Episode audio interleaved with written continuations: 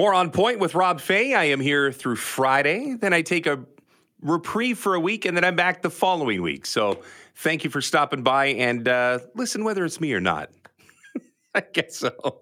That is probably the worst lead in to a wonderful conversation that we're about to have as possible is Franco Terrazzano kind enough to join me tonight. He as the uh, he is the federal director of the Canadian Taxpayers Federation. Franco, good evening. Hey, good evening and thanks for having me on. Oh, it's my pleasure. Tell me that I'm not paying 55 grand for a Trudeau family grocery bill.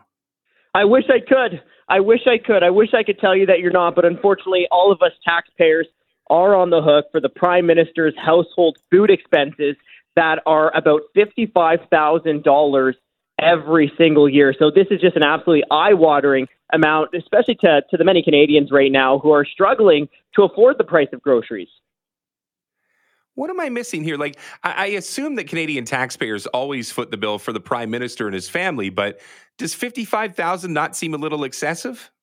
Well, it does seem excessive. And, and, and you know, I just got to start out here. Now, there isn't a real policy guideline on exactly, um, you know, what is being expensed for this or that. You know, is this just for the groceries of the family? Is there official, uh, is this a little bit for official government business? You know, we, we've been asking the government for months exactly just what are we looking at here? You know, how is it possible for a household to expense $55,000 in groceries? And even after months of going back and forth with the Prime Minister's office or the Privy Council office, i.e., the bureaucrats in Ottawa, uh, they weren't able or they just didn't want to give us a straight answer on what it is we're actually looking at here.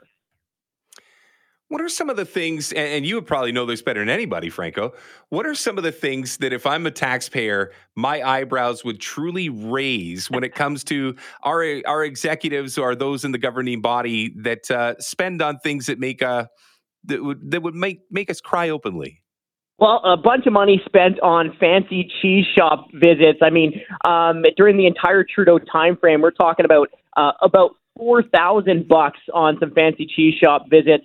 Uh, we got a bunch of money spent, hundreds and hundreds of dollars on Kettleman's bagels, yummy. Uh, you know, over a hundred bucks one time in in 2016 at Pizza Di Luigi. Now, look, as a good Italian boy, I love myself some pizza, but what I don't like is being the taxpayer looking at the annual bills being nearly fifty-five thousand dollars a year. And you know, you mentioned earlier in the segment that you know maybe you could understand footing the bill for some of the prime minister's groceries. Well, you know what?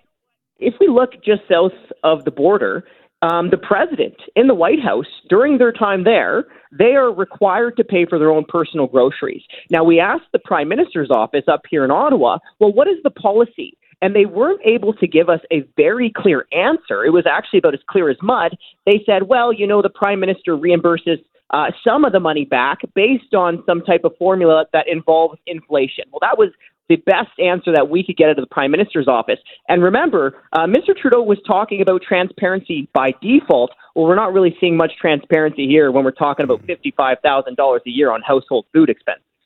Yeah, no, it's it's just a. Uh, it's interesting because I, on one hand, I just assumed, but at the same time, when you actually see the number, uh, it is a little jarring. Uh, Franco, I want to talk about Bill C 11 uh, just kind of switch gears a little bit. This is something that I think affects even younger Canadians right now mm-hmm. who are content creators. This is a big deal right now. And I know it came out this month, but Bill C 11 would be a blow to Canadian content creators.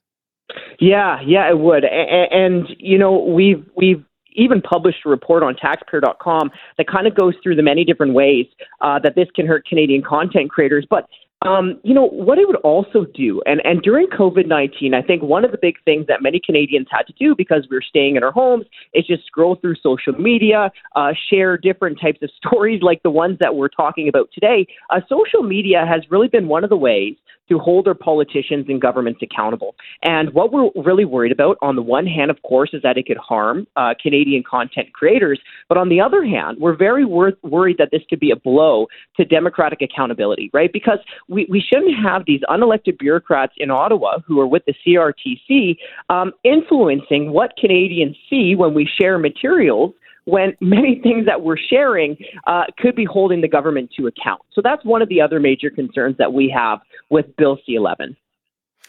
Let's talk about the Queen's Park tolls. This is something that a couple of years ago, uh, the Tory yeah. government first tried to impose these road tolls on Toronto highways. I think it, w- I can't remember what it was. If it was the Gardiner, it was the Don Valley. I, I think those were the two. This right now, I think the timing on this one is the one that stings the most for me. Is it not? Tone deaf. Hey, read the room. Yes. Come on, yeah. guys. Come on, politicians. Leave that ivory tower for just a second. Uh, you know, when I first saw that today on Twitter, you know what I thought? What are people mm. paying property taxes for? You know what I mean? Um, yeah. I have family in the Toronto area, and I know they're paying a, a bunch of taxes. And, and isn't this what we're supposed to be paying taxes for in the first place? And look, uh, are they going to be cutting taxes elsewhere? Because if not, it sure seems like it might just be a money grab at the very worst possible time. And you know, we would love to see all of our politicians, whether it's uh, you know uh, the the mayor in any city, whether it's uh, Mr. Ford at Queens Park, or whether it's Mr. Trudeau in Ottawa. We would love to actually hear our politicians start talking about taking less money from Canadians at a time when we're seeing what is it, nearly four decades high inflation. But for some reason, it's always tax, tax, tax, tax.